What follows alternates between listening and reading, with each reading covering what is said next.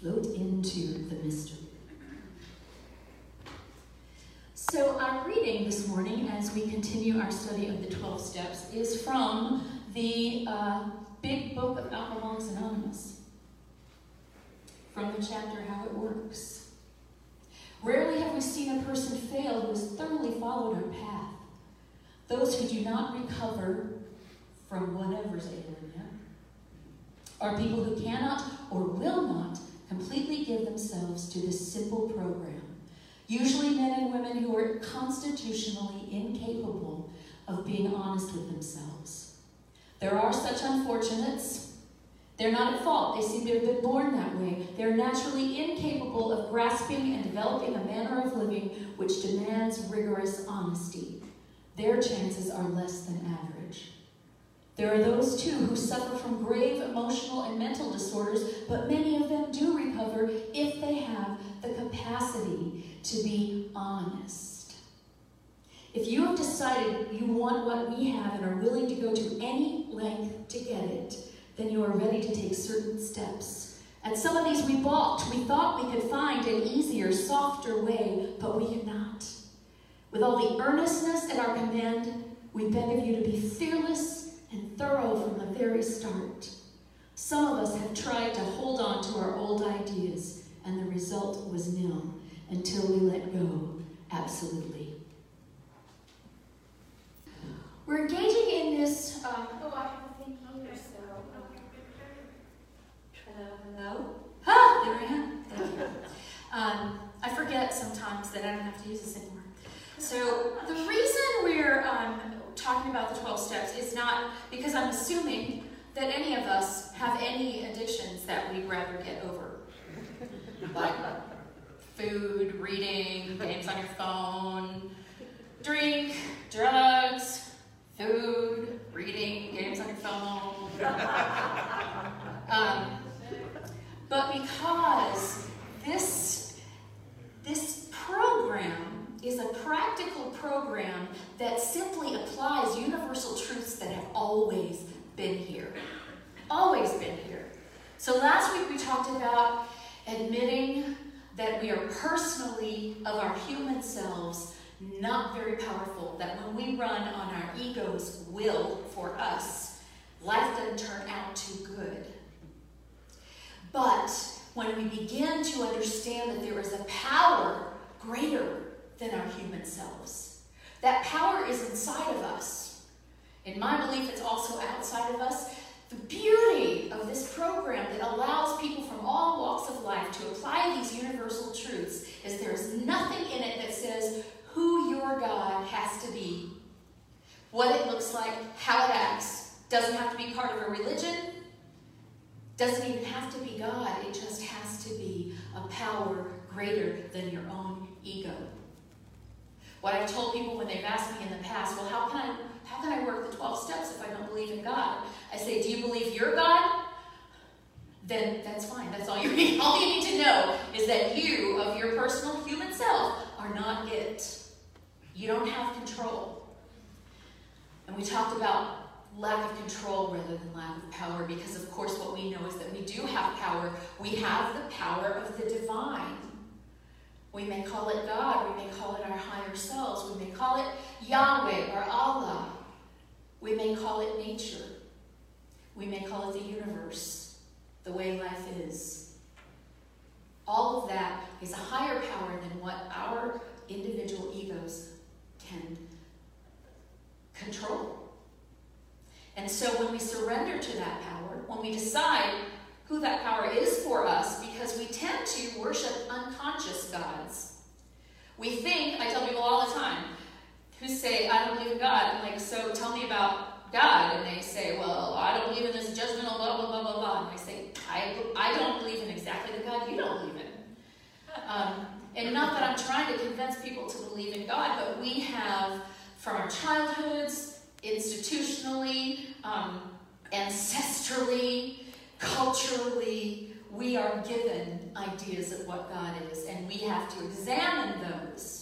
We have to examine what a higher power is to us and come to our own understanding before it's even safe to rely on that, right? So there might be a power. Figure out for yourself, for now, who that power or how that power works in your life. And that concept will evolve. My concept of God evolves daily, sometimes momently. And then we turn our will and our lives over to that, which means to me, in new thought thinking, is that I take my ego out of the driver's seat with my spirit sitting in back watching it going, mm-hmm, do you really want to take that turn, hon? and I try to do the switch. Put my higher self, my connection to the divine, in the front seat. And then my ego can comment from the back. and I'm in better hands. So that's basically the first three steps. Steps four, five, and six are often um, talked about within the program um, where the rubber meets the road. Because the first three are sort of um, they can still be profound and life changing and really make you think, but they're kind of all internal. And the fourth step is when you are asked to make a searching and fearless moral inventory of ourselves. We made a searching and fearless, searching and fearless moral inventory of ourselves. So, what is an inventory, first of all? It's what's on the shelf when you take inventory, you get your inventory sheet out and you say, we have four boxes of pencils, we have 800,000 staples, we have one notebook, we have a lot of legal paper, we have no 8.5 by 11 paper. That happens to be part of an inventory for back there. but there's no judgment there. There's no like, oh, there should be. No, it's what is. Because you have to have the information of what is before you can make your list of what you need. Right? You have to know it's there. So you got to search it out and write it down. And there's a reason for there are many reasons for writing it down. But a lot of people said I've already gone over my old, my whole story with my therapist. Yeah, but after you've gone over it with your therapist, can you look at it and reflect back on it and look and try to see the patterns in it? It's harder to do that. Plus, it's putting power into someone else's hands over the inventory you want to take of yourself. You get to do it. You have to do it. You get to do it. You can look at it either way, but it's taking responsibility. It's taking responsibility. And so we inventory what's here? What am I good at? What things about myself do I like? Who do I resent? Who, why do I feel like a martyr? Everyone's always doing stuff to me, and I'm the only one doing the very best I can, and no one's appreciating me. What have I tried to manipulate in my life? instead of allowing whatever happens to happen. Who have I tried to manipulate in my life? Who am I looking to to fulfill needs for me that are my own and God's to fill? Those are some of the questions on an inventory. What am I afraid of? What am I afraid of? Because we all operate unconsciously from our resentments, from our fears so putting them down on paper starts to make them conscious. If you're making every decision based on fear, but you haven't let yourself in on the idea that you're afraid, then you're telling yourself, I'm making really logical decisions. Well, you are making logical decisions based upon the fears that you hold. But once you know you have those fears, you might be able to look at them and go, okay, is that fear appropriate? And do I want to live in that fear? And what can I do to change from that fear? But first, you have to know it's there. First, you have to know it's there. My visual in my head is that big sign in the mall that has all the stores and they're all numbered on the map, and there's an arrow that says, You are here. right? And so, you know, if you want to get over here, you go this way and up the stairs and then here. So you do. You take a left turn, and then you take a right turn, and you go straight. You take another left turn, you go up the stairs, and there it is. You know that now because you've read the map. But what if you're here and your map says you are here? Then if you take a left turn, you're out in the parking lot. Right? you have to know where you are. Pema Chodron, very, very wise um, Buddhist teacher, says start where you are. Start where you are because if you start where you aren't, you're not getting where you're going. You're certainly not getting where you think you're going. And so we make an inventory with rigorous self honesty. And that's the reason I read that from the book. Um, it says there are some people who are naturally capable of being honest with themselves. I don't know that that's true. I would not claim that. And just like any other sacred literature that I might read from, and I do consider this sacred literature, it was still written down by a human person. A human person in time and space, with opinions, with experiences. And it's good to note that those human people came together to write that book when there were 100 alcoholics that had gotten recovery. Now there are millions and millions and millions who have gotten recovery using those 12 steps. Millions in Overeaters Anonymous, millions in Narcotics Anonymous, millions in Smoker or Nicotine Anonymous, Gamblers Anonymous, uh, Compulsive Talkers Anonymous, that's called On and On and On.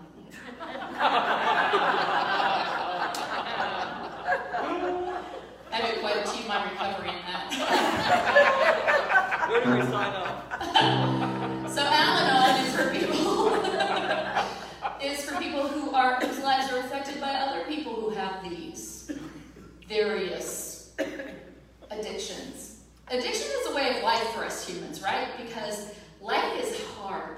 On planet Earth, life is hard. We think we want to go here, and there are already people standing there. And so we think they're on our way, and we have to navigate that.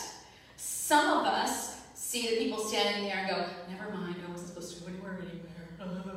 I don't deserve it. Some of us see those people and go, get out of the way, what are you doing in my road? Some of us go, um, you know, there's a donut truck over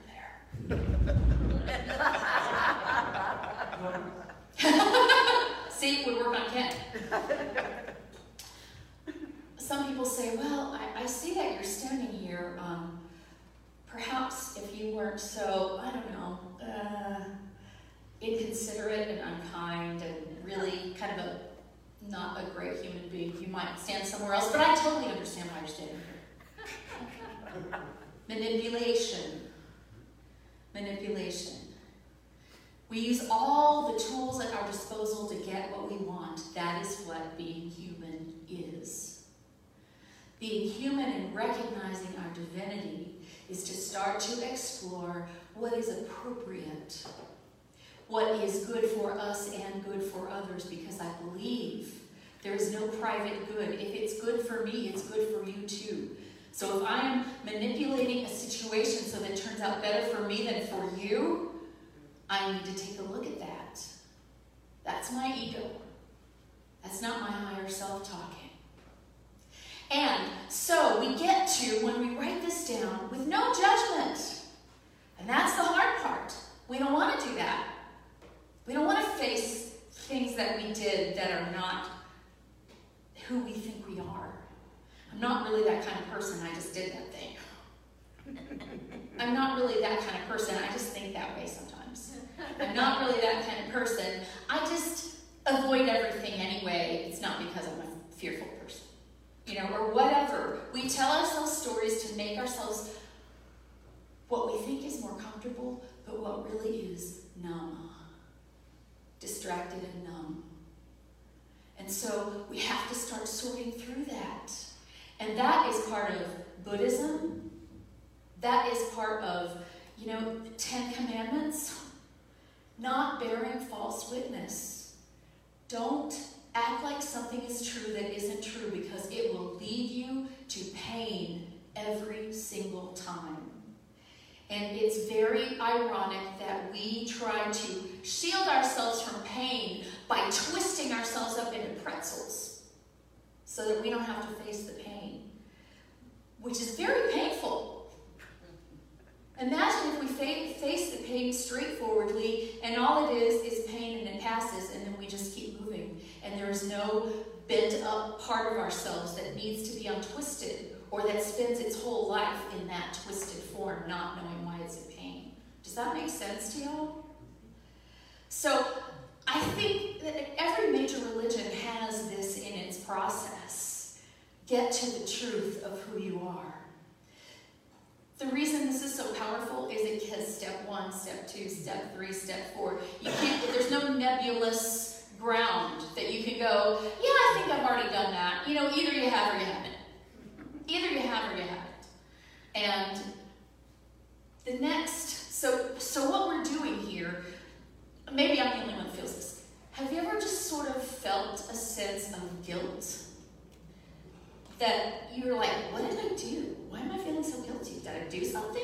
You can't even figure out what you did, but you feel guilty anyway?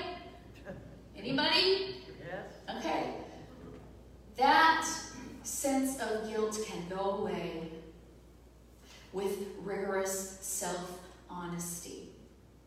We start to see that there is no blame, and we start to free ourselves from the secrets of generations.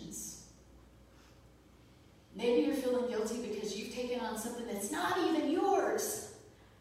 And if you put it down on your inventory, it's easy to see, oh yeah, that's not mine. That's not mine. That's that's my mother's. God bless her. I'll pray for her. That's not mine. That's not mine. I don't have to carry it anymore. Oh, it feels so good. It also, what do I do about that? What do I do about that? But right at first, it's just the inventory. No blame. We get freed from the shame of secrets. It is scary to open our wounds. I give you that. It's scary to open our wounds, but it's scarier to me to allow myself to act from wounds that I don't know about or have covered over what I think is successfully, but I am still living my life according to them. Only by bringing them out into the light, and that's what an inventory is. You shine the light on it. You shine the light on it. When you shine the light on it, it has a chance of being healed, of being released, of being forgiven, of our ability to forgive ourselves and forgive others, which is which is it, y'all. Forgiveness is the way. And that's easy to say. And here's a process by which you could get to it. Step five is admitted to God, to ourselves, and to another human being the exact nature of our wrongs. So we do the inventory and we don't let it sit there. We admit it to God. We say, God, this is the truth. We stand before our highest self and say, This is not who I am, but this is what I've done. This is the baggage I have accumulated in this lifetime. And then we let our human selves in on it because our divine selves are already okay with it.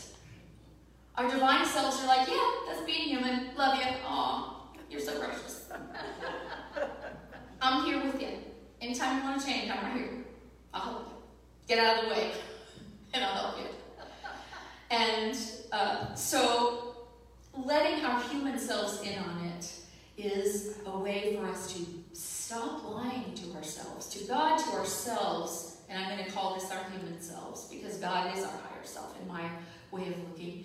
But our human selves, yes, yes, I did this.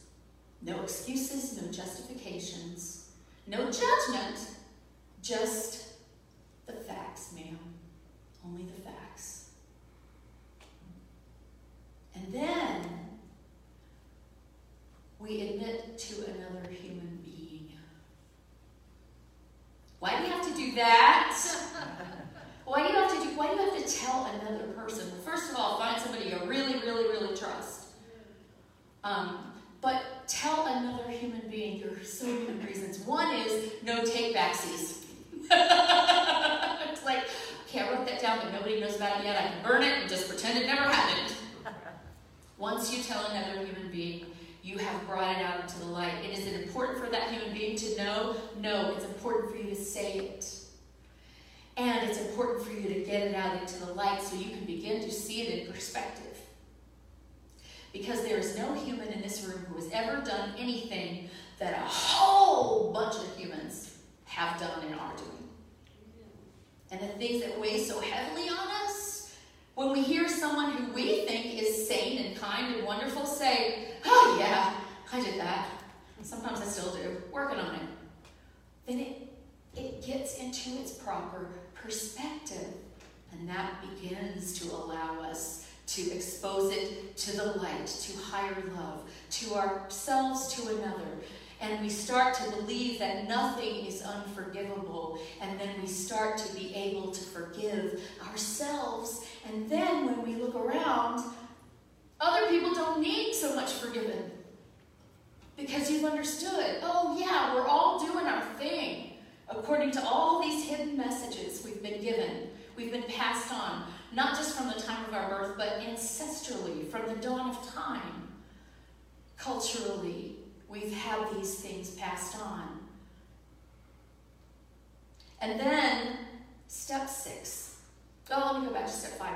It is helpful to have another person take a look at this because sometimes people can see patterns that you can't see and you think it's one thing, and they go, you know what I'm seeing is that not so much that you pick the wrong men, but that in every relationship, once you get to a point where um, things are uncomfortable, you run away. So you don't know if it was the wrong man or not. I mean, that's just an example, but think about how your life would change if you whole thought you were this way and you find out no, it's something else completely going on. Somebody outside you can see your patterns in a way that sometimes you can't. Or you can see your patterns once you've written them down and can see them next to each other, side by side. Oh, oh, hey, that's kind of the same thing in a different situation. We see these patterns, and then we are freed from our shame, or we are on the road to being freed from our shame. Step six is we're entirely ready to have God remove all these defects of character. We're entirely ready. Are you entirely ready to let go of all the stuff that your ego has made up about you that heretofore you have thought that was the truth of you? That's a scary thing to do. So becoming ready is a big thing. And what I have to look at you know, because I've entirely let go of some things, and that means that God has taken those things from me. They're not even my consciousness anymore. There are also things that I'm like, I need to let go of that, I need to let go of that, oh, here I go again, I need to let go of that. So if I'm not entirely ready to let go of something that I say I'm ready to let go of, I have to figure out what the payoff is. Why do you keep doing that? Why do you keep doing, what's the payoff?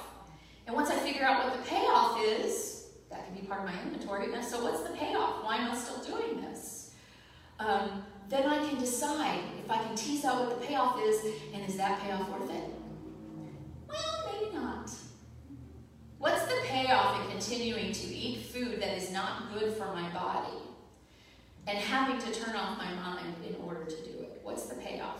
The payoff is I get to feel really good and numb for a few minutes. Is the payoff worth it? Probably not. Because then the rest of the time, I'm not comfortable in my body. And all of the time, I know whether I'm doing my best to take care of myself or whether I'm not. I may not be admitting it to myself, but I know that. And so getting down to the truth of things, you get it? Why are you not ready? Get ready to have God remove all these defects of character. Now, Words are very important in New Thought. We've said wrongs, we've said defects. Um, and the next step is shortcomings. Remember that this is the language written in 1939 by a white man. By white men. One person wrote it down, but a lot of people had input into it. And so, what we need to know is wrong. This is the way I look at it. Wrongs, the wrongs I've committed are the things I've done that act against myself. The things that, the ways that I have not been impeccable with my word, the ways that I am not true to who I was born to be. Not wrongs as in, you broke this rule, you broke this law, your skirt's too short, you're a bad girl. Defects of character. Here's what I call that mistaken identity. Thought I was somebody, turns out all along I was somebody else. Okay, I can deal with that. Shortcomings. Um, I feel, I think I'm less than whole. And what do I need in order to be whole? To know I'm whole, to feel whole? I need God. I need love. I need all the energy and power of love working through me so that I can feel the wholeness that I was born to be. And so I get entirely ready to have God remove this from me. Not have my little ego go, okay, now I've got the inventory. I know just where to start working.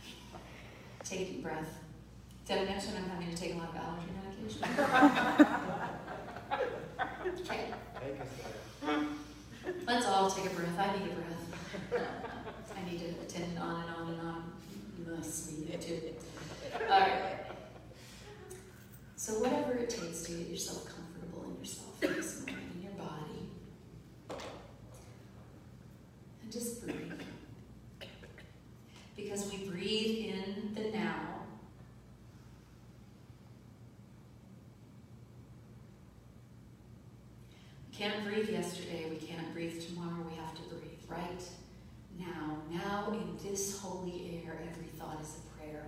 May we be lifted up. We are in agreement in this room that this is holy air.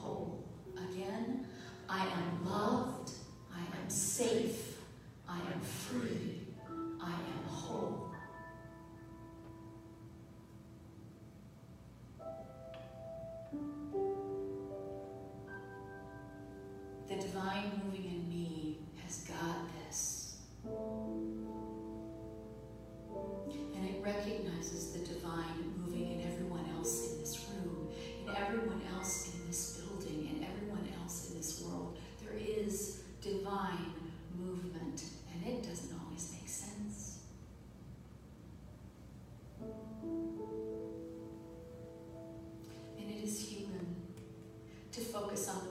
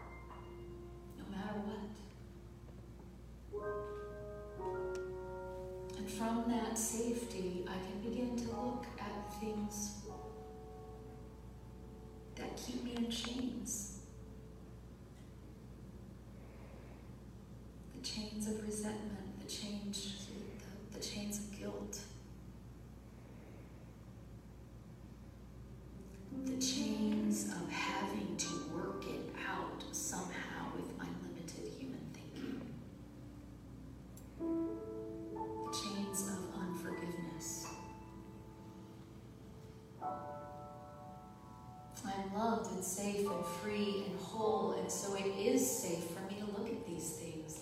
They're just items on a shelf.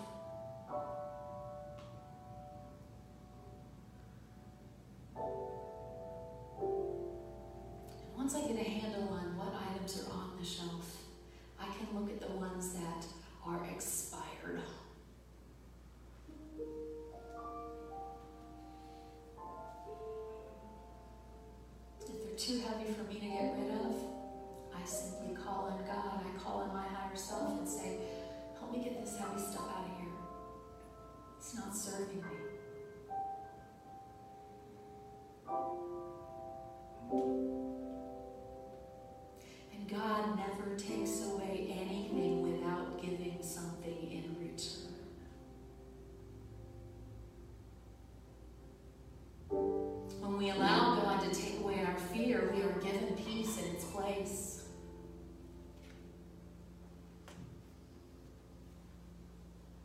when we allow God to take our guilt.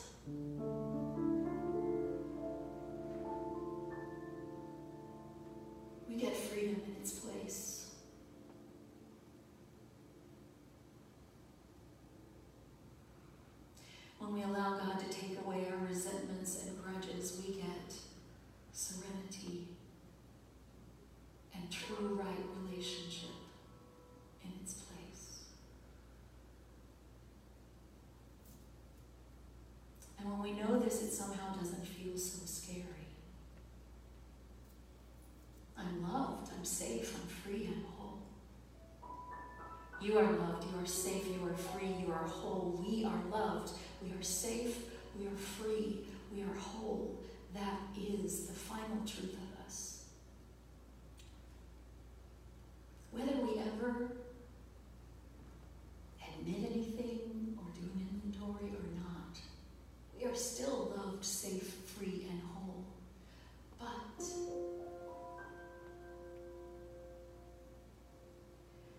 we haven't let ourselves in on the secret.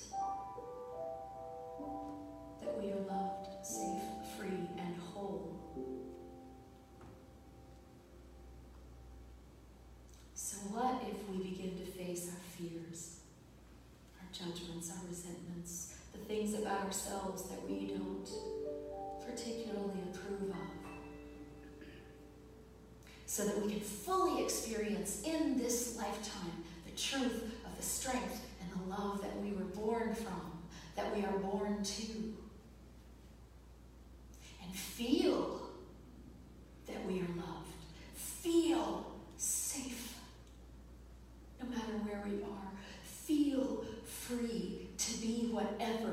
to do whatever is ours to do, regardless of what anybody else thinks, and whole, nothing missing, nothing wrong.